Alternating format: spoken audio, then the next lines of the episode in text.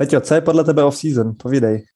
Čas, kdy můžeme jíst, dát si popcorn, zajít si na pivo, takovéhle věci. A na tohle to všechno navazuje pík. Já v opíku říkám, že to je nejlepší fáze přípravy. Tak jo, vítejte u čtvrtý epizody našeho podcastu.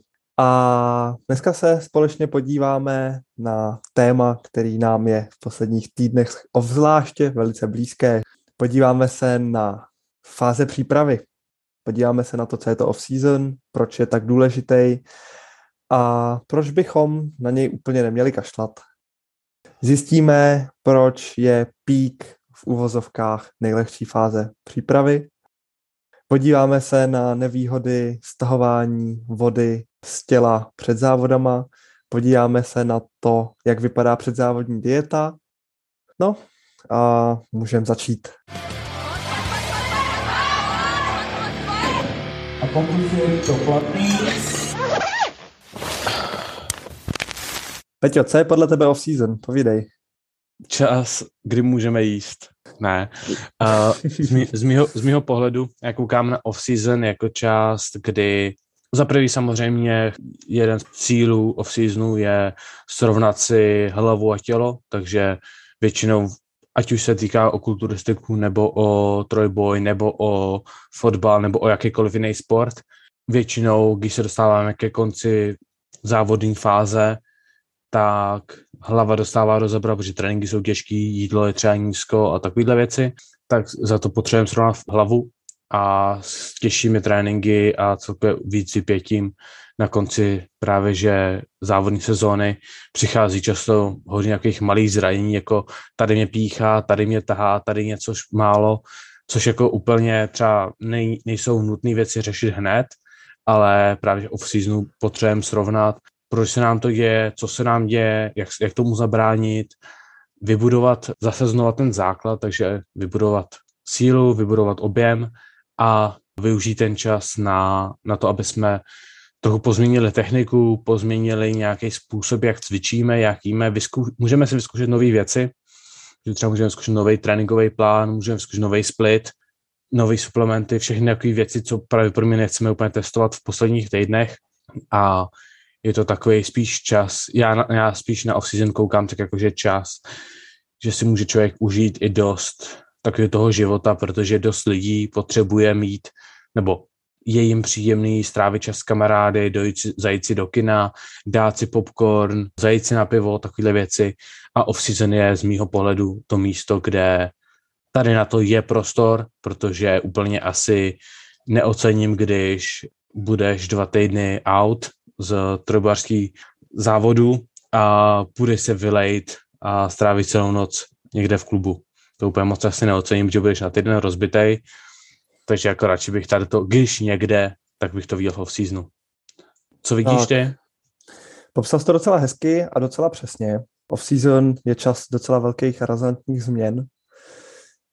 Jak jsi zmínil, bolístky ze sezóny a potom z těch posledních závodů, když už to bývá dlouhý, tak je potřeba někdy doléčit, kdy nejlepší možnost hodit si nohy z kopejtka, týden, dva, nesáhnout na činku, že jo, než právě na začátku třeba toho off-seasonu, využít to k tomu nějak, nějaký tý sociální interakci, zábavy, zajít si na to pivko, jet někam na vejlet, na dovolenou, s tím, že nemáš strach z výkonnosti, nemusíš řešit, jak nahradíš tréninky třeba, nebo stres právě před závodama, že třeba tyjo, teďka si dám dva dny volno, víš co, vynechám jeden, dva tréninky a najednou třeba už nestíhám ten pík, ke kterému se dostane potom. A když už se potom vrátím do toho tréninku, tak na co se chci jednoznačně zaměřit, tak to jsou moje slabiny. Takže takový ty typicky dlouho zanedbávaný nějaký třeba svůj partie, k kterým už se úplně nedostávám ke konci přípravy. Chci zlepšit svoje disbalance, chci se celkově dostat zase do fáze, že můžu dělat i něco jiného, takže nemusím furt řepovat, nemusím furt tahat, nemusím furt benchovat, dělat tyhle ty tři cviky dokola do zblbnutí, můžu si tam dát nějaký kulturistický styl tréninku, můžu zkoušet tra- právě nějaký další jiný sporty navíc, můžu si zahrát tenis, pinches, cokoliv, cokoliv navíc, odpočinout si, mentálně se připravit a hlavně připravit to svoje tělo na to, že se zase za nějaký čas vrátím do toho sezónního rytmu, budu v té přípravě na ty závody a tak. Ten off-season má furt nějakou strukturu, furt by tam jako nějaká aspoň základní pravidelnost být měla. Určitě bych se neměl vykašlat na stravu, abych se zase prostě vyžral jako prase, byl obtloustlej. Měl bych se zaměřit na to, abych určitě nabral nějaký svaly, abych nějakým způsobem dokázal ztratit co nejmenší množství síly eh, z toho, co jsem vybudoval za ten rok, protože síla vlastně tak není jedna přímá linie, která furt narůstá, je to taková jako horská dráha, kdy tady ty poklesy v tom off jsou docela důležitý, protože šlapat do toho naplno je potom hrozně náročný na tělo. Nováček tohle z toho úplně řešit nemusí, tomu to bude fungovat. Jak jsme říkali v jedné epizodě předtím, když začneš cvičit, tak kdyby začal sypat. Ty mírně pokročilí, pokročilí a ty špičkoví atleti už na tady tom stavit musí mnohem víc. To dává smysl, takže celkově, abych to shrnul, krom těch psychických a takových těch jakože well-being stránek, v off-seasonu se snažíme vybudovat objem, snažíme se zaměřit se na svalový partie, který jsme třeba zanedbali a snažíme se celkově rozšířit tu naši platformu, na který můžeme stavět, protože samozřejmě silnější ramena, silnější lejtka, silnější core, všechny tady ty svaly, které jsou velmi podstatné u cvičení, ale často se málo trénujou, nám hrozně pomůžou. Třeba jeden z hlavních bloků, na který se budeme zaměřovat na, na tvůj off-season, bude právě posílení benče, protože na příštích závodech chceme se daleko posunout s benchema, takže se budeme hodně zaměřovat na sílu ramen, sílu prsou a právě budeme k tomu využívat jiný cviky, než jsou jenom benče, protože v benchovém pohybu seš silnej, tudíž potřebujeme posílit ostatní části, části hrudníku, ostatní části ramene a rukou, aby ti to umožnilo být třeba silnější celkově do příští sezóny. Takže to jsou takový ty cíle, které bych očekával od, od toho off-seasonu, ale nesmíme zapomenout na to, že je to ten čas, kdy si můžeme trochu odpočinout, trošku vyresetovat a trochu se zase dát ready na novou sezonu. Je to tak. Na off-season, Peťo, co podle tebe navazuje na off-season? Já bych řekl, záleží samozřejmě na, na fázi sportu a podobných věcí, ale nějaká, nějaký začátek přípravy, takže buď bude nějaký pomalý začátek, kde se chceme dostat zpátky do toho daného sportu, chceme začít dělat víc, víc specifikované věci pro daný sport, ať už se týká o běhání a různý sprinty pro fotbal, nebo o dřepování naším stylem, tahání naším stylem a benchování vyloženě stylem, kterým závodíme pro trojboj. A celkově tak, takový už jak vyčištění celkově toho třeba ty, ty třeba úplně nečistý diety, co máme v off-seasonu, vyčištění takových těch zbyt, zbytečností okolo, jako je třeba alkohol, srovnání tréninkového stylu, což samozřejmě nemůžeme udělat všechno za jeden den a je to takový spíš jako, že poz, chceme pozvolně se přesunout z toho off-seasonu do takového bych řekl pri píku a pak až se připravit na pík. Uh, jo, dá se to tak říct. Ten cíl té fáze, která je hnedka po off-seasonu, tak je nastavení nějakého rozumného režimu, dostání se zpátky do tempa. Zaměřená je furt na nějaký objem práce a svou hypertrofii. Už máme nějaké specifikace v tom tréninku, to znamená, už se pomaličku, ale jistě objevují varianty cviků, ve kterých budeme v trojboji závodit, takže budeme mít dřep. Zatím nějakou variantu, třeba safety squat bar, budeme tam mít high bar, front, něčím prostě, čím začneme dřepovat, nějakou variantu benchů, mm, zaměřenou na nějaké naše sticking pointy v tom pohybu, nějakou variantu tahu a k tomu zase doplněný objemový cviky pro daný cvik, pro daný ty hlavní cviky, abychom furt rozvíjeli ty svalové partie okolo. Pomaličku, ale jistě se prostě připravujeme na to, že zase začneme šlapat pořádně do silovky. Budeme se snažit být silnější, ale teďka se budeme zaměřovat na to, abychom se z té přípravy zase nezbláznili, abychom si postupně polehoučku, pomaloučku, pozvolna vykrajovali takový ty naše neduhy z toho off-seasonu abychom to pak právě netrpěli v té přípravě a v té soutěžní sezóně na to. To myslím si, že dává celkem smysl. Je to takový, taková ta fáze mezi, jednoduše řečeno. Přesně. Takový ten přechod, aby jsme se samozřejmě z toho nezbláznili, protože pokud jdeš během jednoho týdne z dvou tréninků týdně, kde si přijdeš na trénink a říkáš, chci jet něco na kozy, pojedu si něco na kozy, protože prostě to je momentálně, kde seš a že si dáš večer mekáč, k tomu, že půjdeš hned do diety na pět tréninků týdně, vyložení každý, každý opáčko a každý opáčko doplňkového zvuku napsaný. Pro dost lidí tady to bude jakoby velký skok a dost třeba i nepříjemný. Někomu to zase na druhou stranu může pomoct. Tak. Já jsem třeba člověk, který mu hrozně pomůže změnit všechny věci najednou, takže já, když jsem prostě minulý rok, když jsem přešel do diety, tak jsem ze dne na den jsem prostě absolutně vyčistil jídla, absolutně jsem přestal jíst jakýkoliv junk food, přestal jsem pít, přestal jsem jako pařit, přestal jsem dělat všechny jakoby takový ty negativní věci, co mi kazali trénink a prostě víceméně během 24 hodin jsem šel z off-seasonu právě že do, do diety. Eh, pak tady z té fáze dokážeš vytěžit ještě o něco víc, eh, protože přece jenom, když začneš hnedka z začátku tady to dělat na maximum, vybuduješ si právě lepší základ do budoucna. Akorát bych ještě doplnil, že tahle fáze může trvat 6, 8 nebo klidně 12 týdnů. Mm-hmm. Právě z toho důvodu zvykat si na ten režim pomaličku, ale jistě tam přidávat objem práce, pozvolna zvyšovat intenzitu, tak, aby furt nedocházelo k nějaký jako větší únavě. Ty tréninky reálně jsou furt dost pocitově jaký lehký, hmm. v pohodě. Až potom ke konci už se začínáme dostávat do lehce náročnější části, do který potom navazuje rovnou hnedka fáze další, což už je taková jako silově objemová, kdy už pomaličku, ale jistě nenarůstá tolik objem práce, ale spíš přidáváme intenzitu, to znamená váhu na čince, začínáme spíš už využívat sportovně specifické varianty toho pohybu, takže pro trojboj už naší závodovou variantu dřepu, benče, mrtvoly, byť ne třeba ještě v tak velkém zastoupení, jako v těch fázích, které nastávají potom. Máš na tuhle fázi nějaký specifické otázky, Peťo?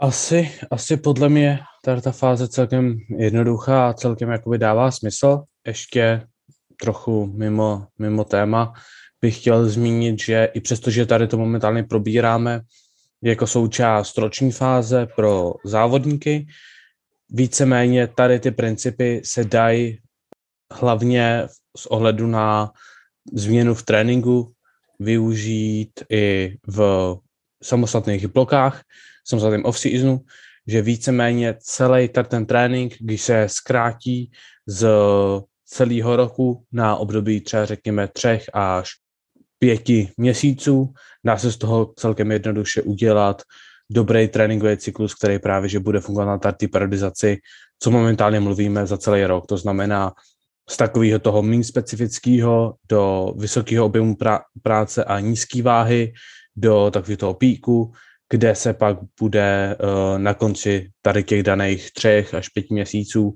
jak nám to bude vyhovovat, budeme to končit uh, mock, něčím, čemu se říká mock meet.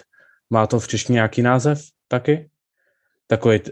Ale asi ne. ne. Většinou používáme mock meety v češtině. Takže prostě mock meet, kde v průběhu třeba jednoho dne nebo jednoho týdne, nebo klidně já většinou dávám dvou týdnů, odjedeš jedno opáčko testy na všechny cviky a tím si jakoby ustanovíš nový silový standardy a víceméně to počítáš jakoby soutěž. A pak z toho počítáš nov, nový, nový testy a z toho můžeš začínat nový blok. To je jediná věc, co jsem chtěl ještě do tohohle vložit, aby, aby to uh, se dalo využít i jiným způsobem, než jenom, uh, když se na to koukáme v ročním cyklu. Určitě. Na tuhle fázi vlastně na tu silově objemovou potom nachází už potom čistě silová, která zabírá tak jako měsíc, dva, podle potřeby závodníka, uh, nějakých jeho možností, možností. Ta není nějak jako složitá. Zase teorie se potkává s praxí, už používáme co nejvíc naší závodovou variantu od zvykačky na nějaký větší, na nějaký větší objem práce na tom cviku po přidávání intenzity tak, abychom mohli vesele přejít do píku. Používáme v téhle fázi nějaké opakování třeba 5 až 8 na začátku, končíme na 3 až 5. Tady už se dá potom mluvit o tom, že můžeme mezi, ně, mezi některé jakoby, týdny v tomhle cyklu vkládat deload, kdy si prostě odpočinem. Je to zase potřeba z toho důvodu udržet psychickou pohodu, udržet fyzickou pohodu.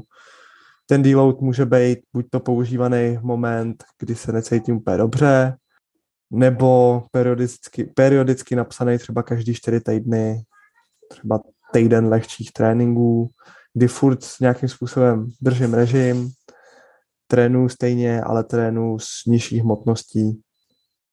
Dobrá. A řekl, takže cílem této fáze je právě, že vybudovat tu největší sílu, naučit se přesně znova využít, využívat ty techniky, co jsme využívali předtím, začít hejbat už těžší váhy a právě já bych dokonce řekl, že tady to je ta fáze, kde se udělá právě největší progres, co se týče samostatné váhy, co jsme schopni zvednout. Určitě, je to tak. Dobrá. No a na tohle to všechno navazuje pík. já v píku říkám, že to je nejlepší fáze přípravy. Na tu druhou stranu je to ta fáze přípravy, ve které se dá všechno, to, co jste vybudovali v té fázi předtím, vzít, zahodit, když se to udělá špatně, může to ten výkon maximálně zkazit. Hmm.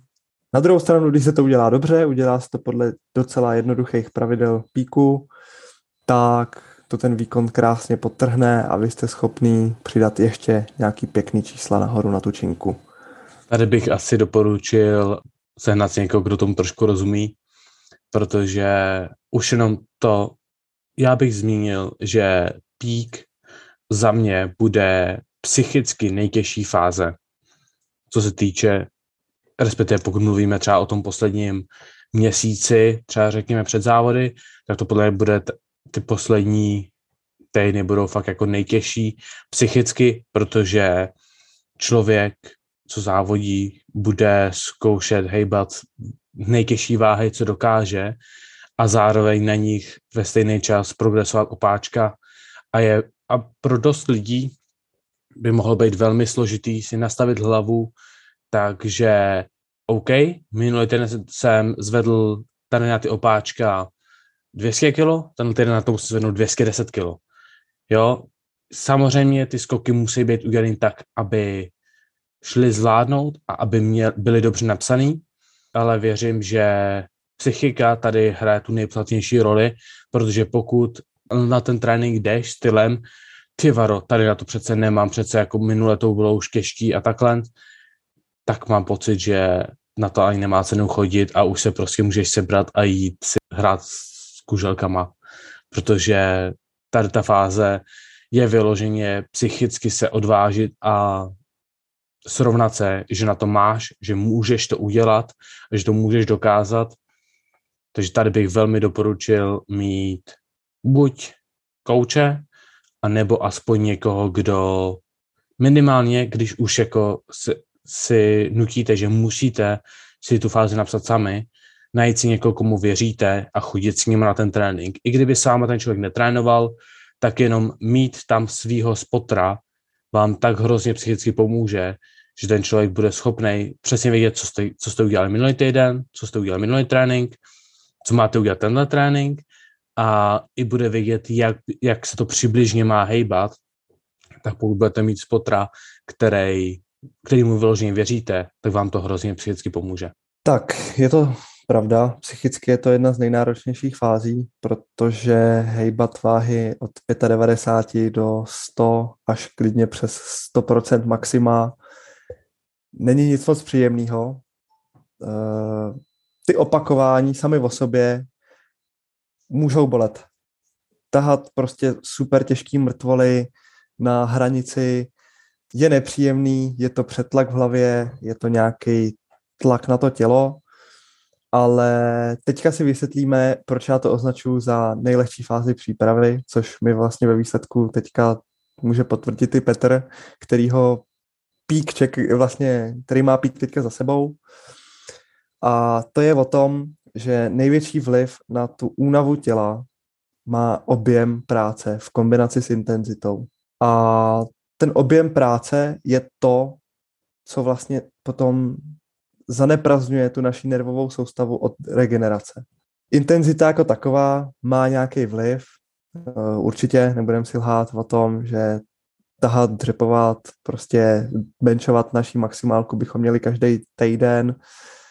To už jako vůbec ne, ale má své specifikace a teďka může Petr říct nějaký, nějaký svůj poznatek z toho píku, který má za sebou. Za mě pík, uh, záleží tak, co přesně označíme za pík. Já bych řekl, že posledních, že od pět týdnů out do třech týdnů out je největší peklo. Je, to je vyloženě ta část, kdy člověk jede třeba 3x3, 3x2 a něco takovýhle za trénink a zároveň ta, ty váhy, které používáš, jsou třeba 90% plus a je to vyloženě, že když odjedeš 3x3, tak vyloženě jedeš a máš třeba půl opáčko v rezervě, opáčko v rezervě na poslední sérii a je to velmi náročný tyčnit uh, odjet.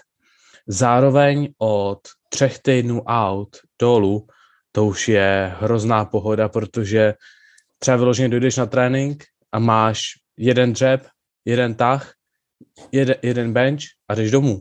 A vyloženě prostě nejvíc, co tě unaví, jsou warm-upy, protože prostě ono upřímně není moc náročný se sebrat a přijít a dřepnout 95% na jedno opáčko nebo 100% na, jeho, na jedno opáčko, protože celkově ten stres na to tělo není zase tak velký.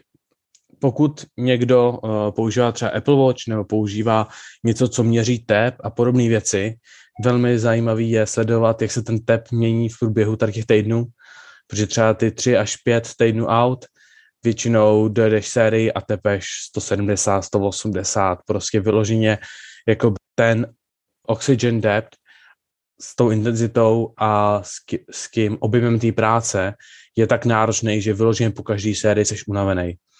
Na začátku tohle týdne jsem měl nejtěžší pokusy a měl jsem trénink, kde jsem měl druhý, víceméně druhý závodní pokus na dřep, na bench a na mrtvolu.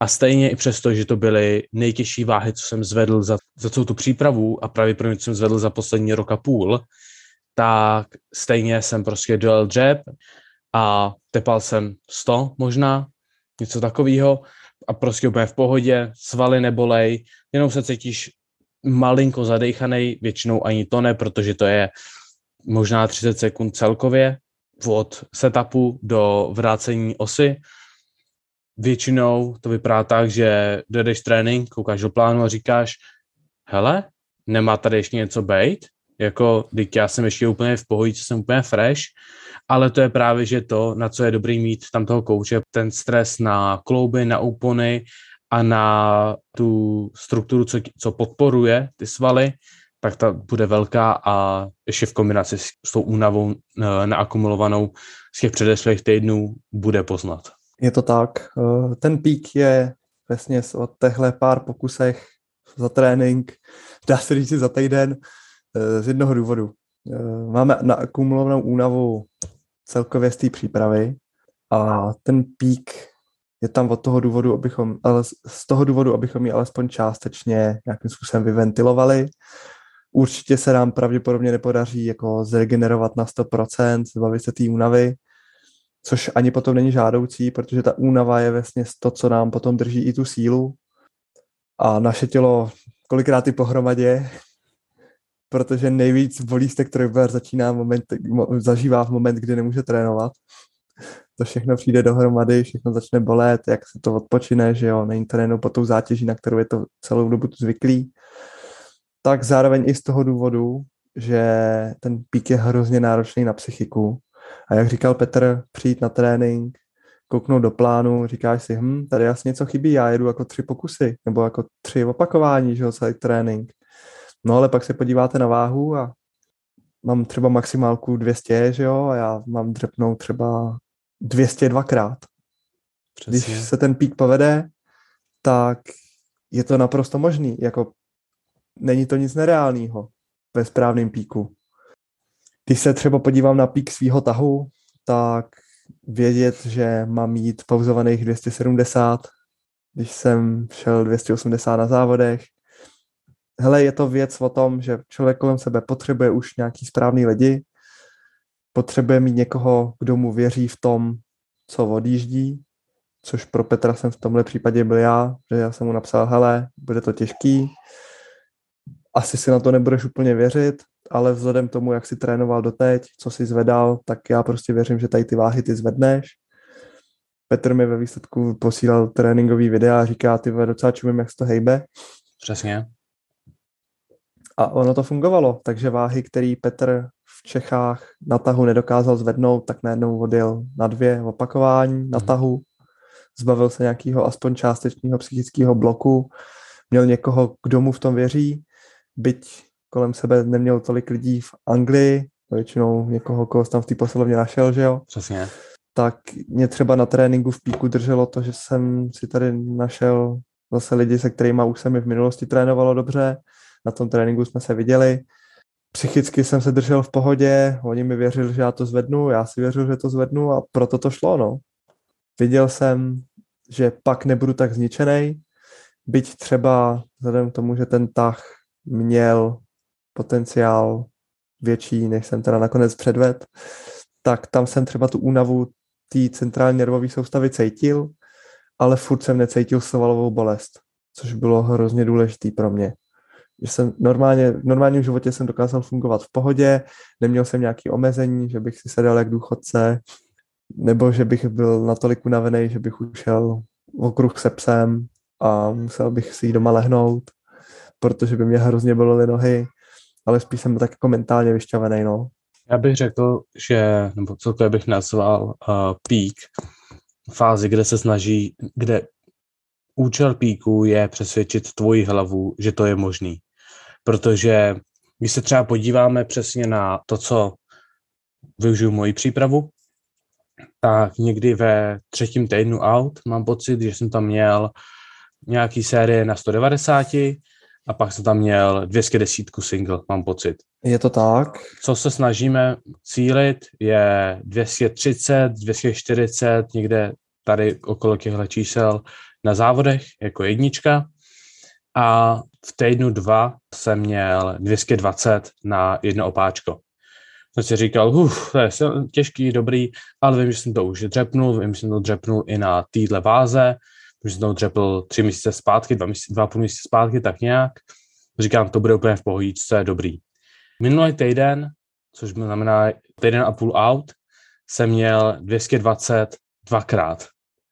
Což já jsem, než jsem odjel z Česka, tak jsem dřepl dvoustovku jednou bez jakéhokoliv deloadu a bylo to relativně těžký. Teď jsem dřepl 220 dvakrát a to ještě nevypadalo tak lehce, z toho důvodu, že jsem kvůli své blbosti jsem, jsem zraněný a mám trochu rozházený spotky zad, který, se mi, který plánuju, že se mi do závodu zahojí, takže tam to bude ještě lepší.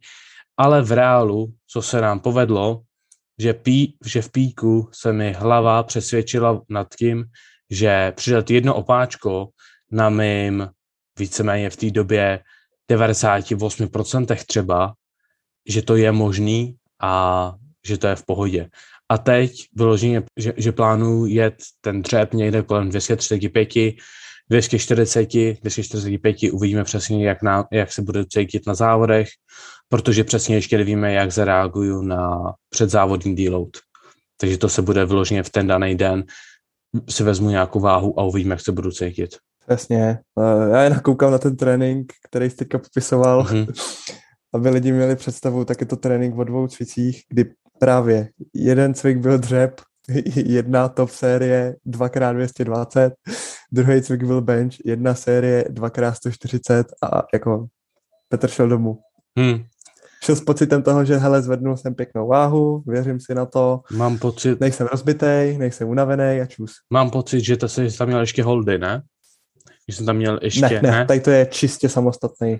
Z tohle důvodu na psychiku se často používá jenom vyloženě něco, čemu se říká hold, že prostě buď se to používá na benči a na třepu, že prostě míříme třeba, já jsem, já mířím momentálně na 155, 160 bench, 240, 235, 243, takhle nějak přibližně okolo toho. To znamená, že si chci tu váhu si na ní zvyknout, to znamená, že v průběhu tréninku jsme měli, v průběhu posledního te, eh, dvou týdnů, jsme měli, že na konci dřepu tam vyloženě naložím tu váhu, kterou chci a dám si ji na záda a vyjdu si ji ze stojanu. Tam ji vyloženě pár sekund podržím a vrátím ji zpátky. Stejně s eh, benchem.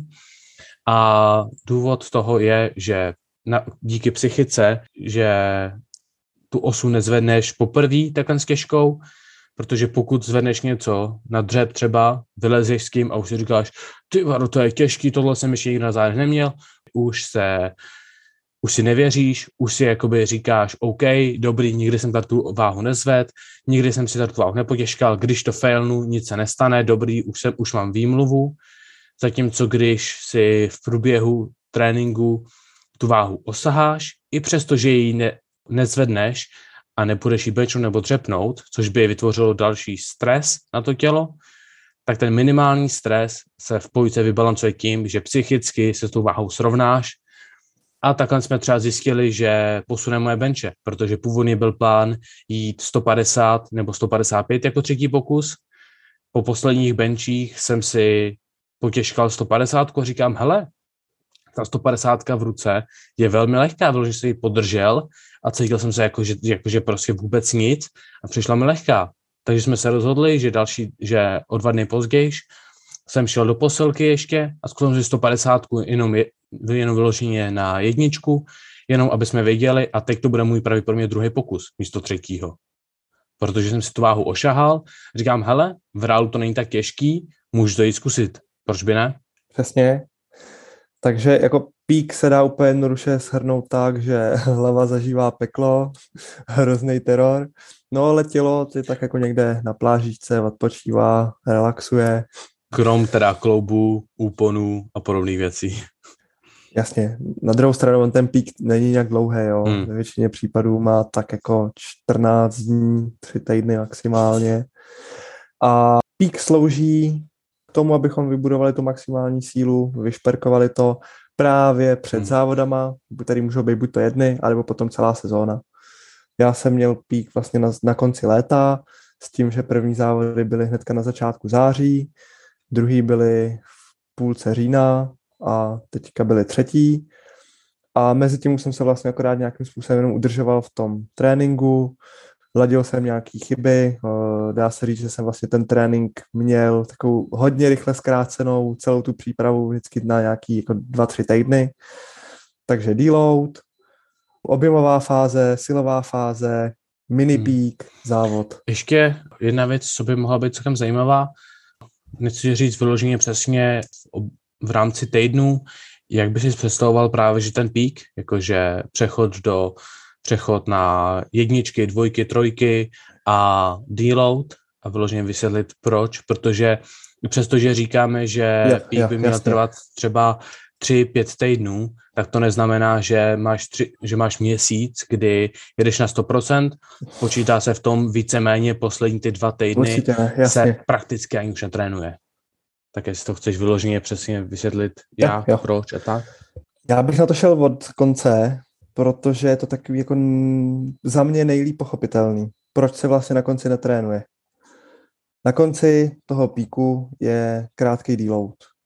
Dva, tři dny, tak nějak jako může to být až pět dní, ale já mám radši ty dva až tři jenom, kdy se snažím vyloženě si odpočinout, nedělat žádnou extra aktivitu navíc, maximálně si třeba někam projít, něco si zařídit, abych se prostě neunavoval něčím takhle jako navíc.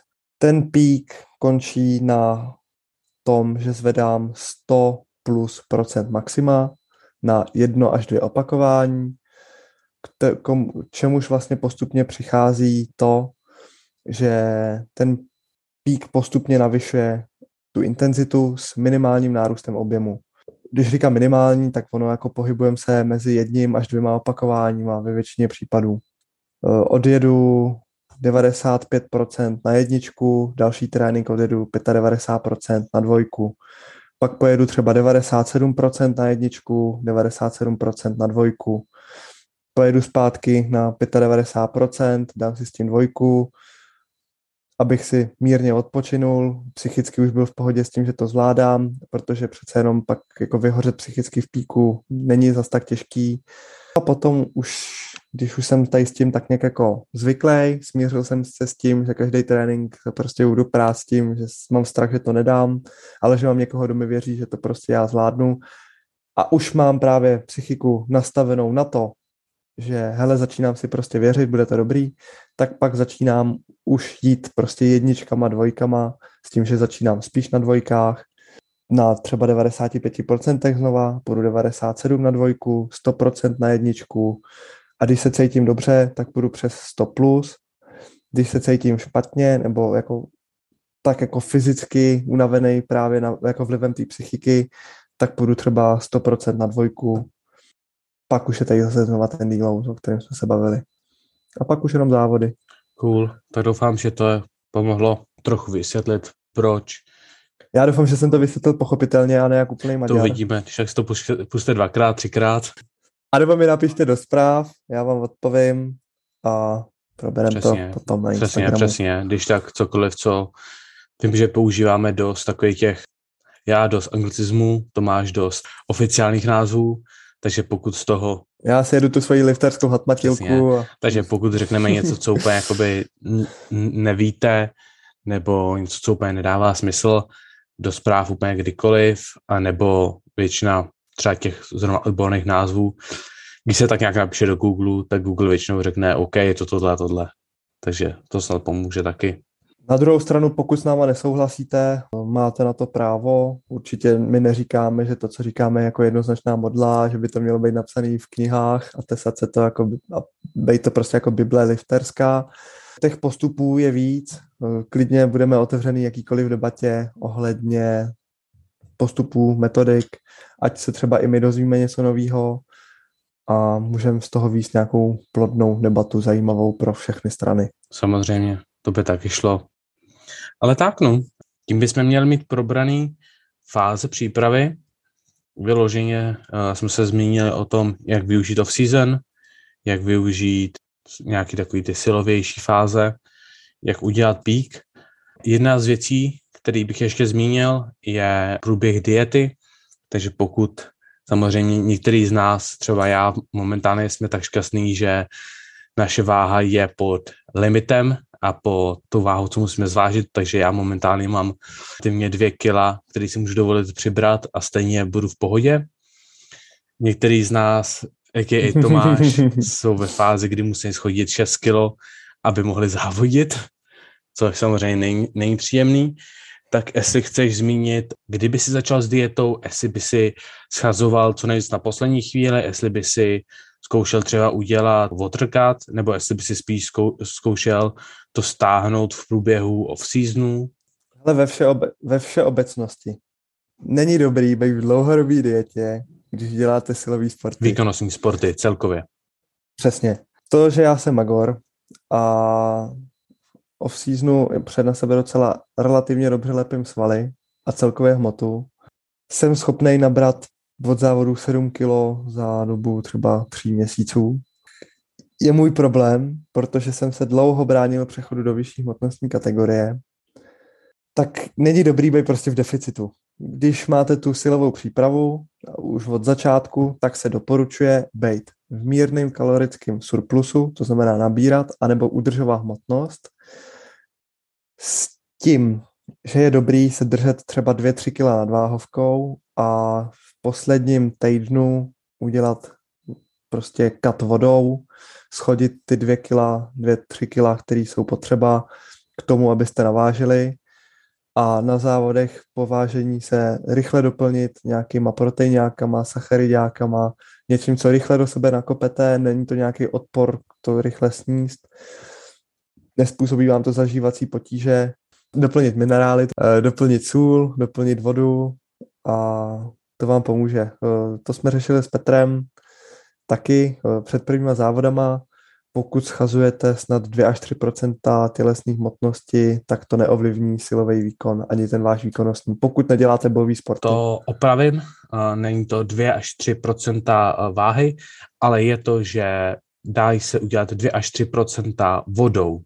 Takže pokud člověk plánuje udělat watercut, což znamená, což funguje v principu, že se tělo dá extrémní příjem tekutin, to znamená, že tělo začne rychleji se zbavovat vody, začne jí méně držet a pak těsně před závodem se voda uřízne, přestane se absolutně pít a tělo pořád bude vylučovat, tudíž vyloučí hromadu tekutin, hromadu váhy, tak se dají 2 až 3% udělat bez nějaký znatelný změny na výkonnosti, což samozřejmě klasicky to bude záležet ještě na osobnosti. Některý lidi můžou schodit víc, některý lidi můžou schodit míň. Co musím tady zmínit? Nedoporučuju tady to dělat, pokud člověk nemá s tím předešlou zkušenost, nebo pokud nezná někoho, kdo to dělal. Je spousta lidí, hlavně bohužel fighterů, co umřelo kvůli tomu, že se rozhodli, že potřebují schodit 10 kilo, 5 kilo, 8 kilo během krátké doby, a nebo to dokonce i držet o něco díl, protože tady to všechno je riskantní procedura a využívat různé doplňkové věci, jako, jsou, jako je sauna, jako jsou horký vany, jako jsou takový ty čtyři pytle na sobě a jdeš běhat a takovéhle věci.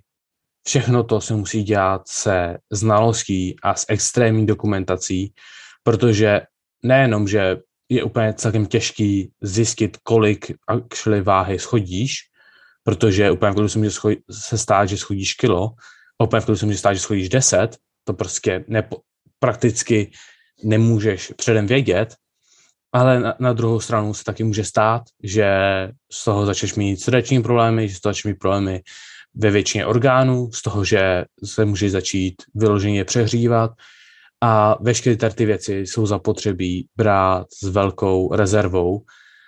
Celkově to nedoporučuju, i přesto, že to má celkem nulový efekt, pokud schodíš tady stylem třeba kilo, na psychiku to bude velký efekt, protože to znamená, že pokud závodíš v ten den, co se vážíš, to znamená, že v moment, kdy budeš závodit, tak, je třeba, dva, tak třeba 24 hodin předtím si nepil až do doby, než si navážil. Takže třeba máš 30 hodin bez vody, pak navážíš, říkáš, OK, jsem v pohodě, a pak máš dvě hodiny na to, než začnou závody, aby se zvrátil zpátky do svého normálu. A pokud ztratíš 4 kg vodou, tak musíš 4 litry vody vypít, který v sobě udržíš.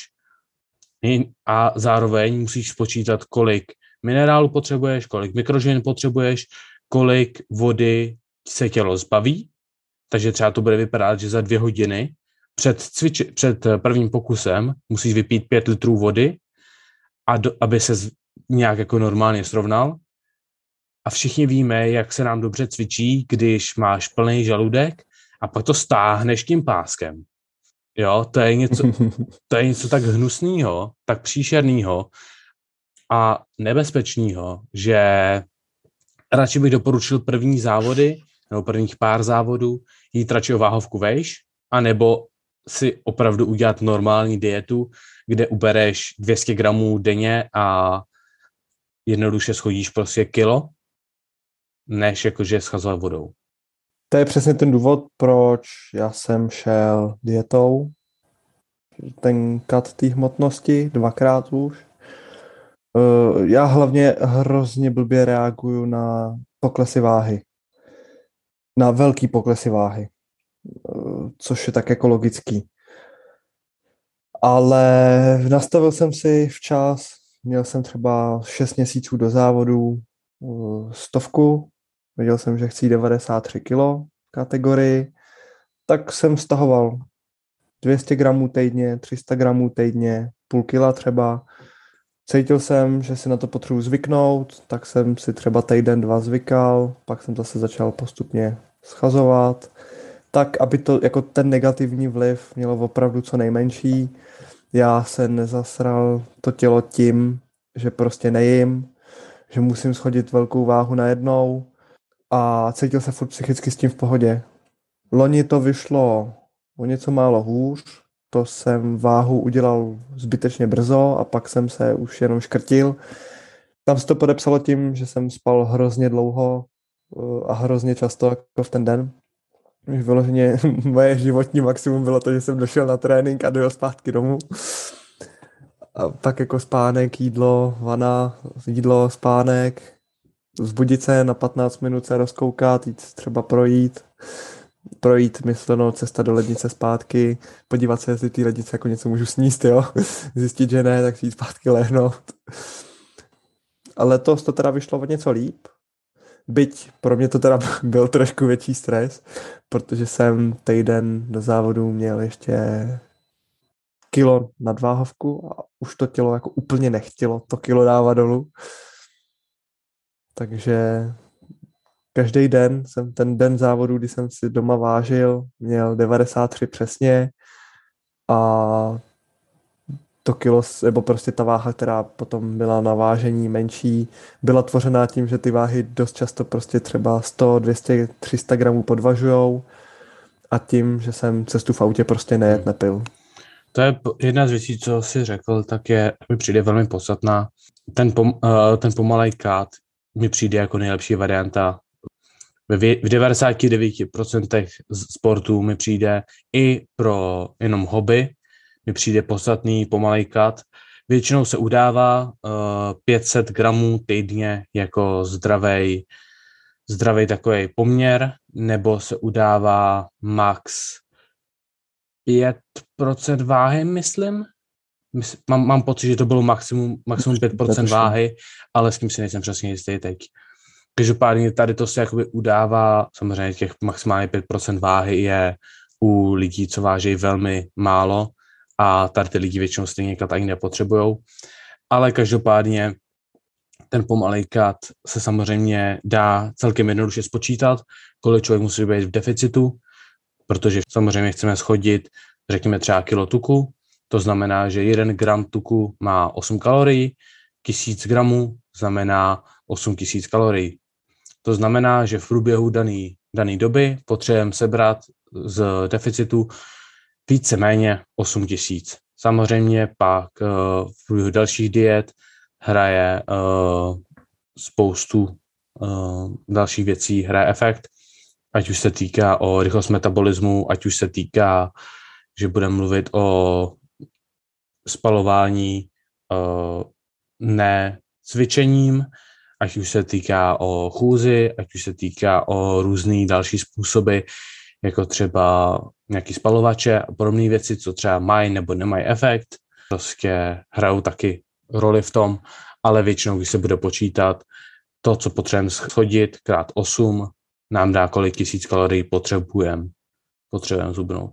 No a pokud nechcete to jídlo měřit prostě detailně, sledovat to prostě na čísla a už máte nějakým způsobem naučeno, jak jíte, abyste si třeba udržovali hmotnost, odhadem dokážete určit, kolik sníte bílkovin, eh, protože pro mě osobně, já třeba se snažím řídat víc jenom ty bílkoviny, abych měl dostatečný příjem právě pro ochranu té svalové hmoty vlivem toho silového sportu a těch výkonů ke konci přípravy, tak není nic jednoduššího, než si hlídat, kolikrát denně jste jedli, jak velký porce jste měli odhadem a postupně pomaloučku, polehoučku ubírat malou svačinku, kterou jste si dali na začátku, to znamená, že si dáte o jogurt míň, že jo, o dva jogurty míň, pak si nedáte tady tu sušenku, kterou jste si dávali předtím, pak si dáte o šest brambor na talíři míň, že jo. Postupně jsou to takové změny,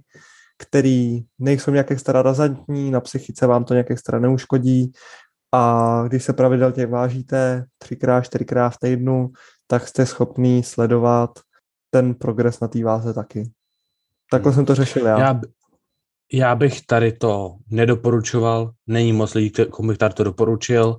Jediný, co řeknu k tomu, že je to velmi složitý to hlídat a ještě ke všemu, když se pak dostaneš do diety, fakt do toho hladu, tak prostě pět brambor, řekneš, no, ale já jsem zase včera pět brambor, takže mám mít dneska čtyři. ale zase včera byly jakože o hodně menší, takže já teď vlastně jich potřebuju pět, abych toto. A celkově jakože si začneš vymýšlet výmluvy. A je takhle. to hrozně složitý na hlavu. Musíš, musíš mít pevnou vůli. Je, je to složitý a přijde mi to počítat, přijde mi, že počítat to bude jednodušší. Ale celkově o výživě, o důvodu, jak schazovat, jak držet bílkoviny, všechno tady to se dostaneme k dalším dílu, protože to by bylo, to je vyložený téma, který půjde přes pár dílů, kde vám vysvětlíme, jak spočítat kalorie, jak spočítat příjem, proč vážit, jak se vážit, jak se váha mění, ať už to se, a různé takové změny a samozřejmě přidáme i určitý triky, co nám třeba mega fungují. Ale to bychom tady dneska byli na Přesně. několik hodin. Chceš něco dodat na konec tady toho tématu? Ale zase mám pocit, že jsme obsáhli to, co jsme obsáhnout chtěli. tak doufám, že se po epizodě neplásnem do čela a neřekneme, že na tohle jsme zapomněli nakonec vlastně přece jenom skončili jsme tam, kde to všechno začalo. Z off-seasonu jsme si prošli celou sezónu do dalšího off-seasonu. Zhubli jsme pár kilo kvůli váhovce, anebo jsme pár kilo nabrali, když jsme měli tu možnost, že jo, Petře? Přesně. A zakončili jsme to závodama. No, tak to zní jako všechno pro dnešek probraný. Snad tady ta daná problematika je momentálně jednodušší pro vás na pochopení. Víte, co jste měli v každé fázi dělat? Peťo, já bych tě ještě poprosil. Pověz našim divákům, co nás bude čekat v další epizodě. Na co se můžou z naší strany Další těšit? epizoda bude závodní speciál, takzvaný. Protože Tomáš akorát dozávodil v moment, kdy to nahráváme včera a v moment, kdy bude ta pátá epizoda ven, tak to bude, to bude v týdnu po tom, co já jsem závodil, takže to bude rozdělený do dvou částí. První část se budeme řešit Tomáše, jeho úspěchy a neúspěchy a druhá část bude řešení mých úspěchů. Neúspěchy neplánujeme, takže tam budou jenom úspěchy. A, a tak, no, takže na to se můžete těšit. Doufejme. Tak a my vám děkujeme za poslech naší další epizody, kterou jsme si pro vás společně s Petrem připravili. Můžete nás sledovat na Instagramu Max Paverček, eh, najdete nás taky na YouTube a více informací se dozvíte v popisku téhle epizody. Budeme tam mít odkaz právě na naše sociální sítě, ať máte s naší prokliky. No a my se na vás těšíme u další epizody a čus.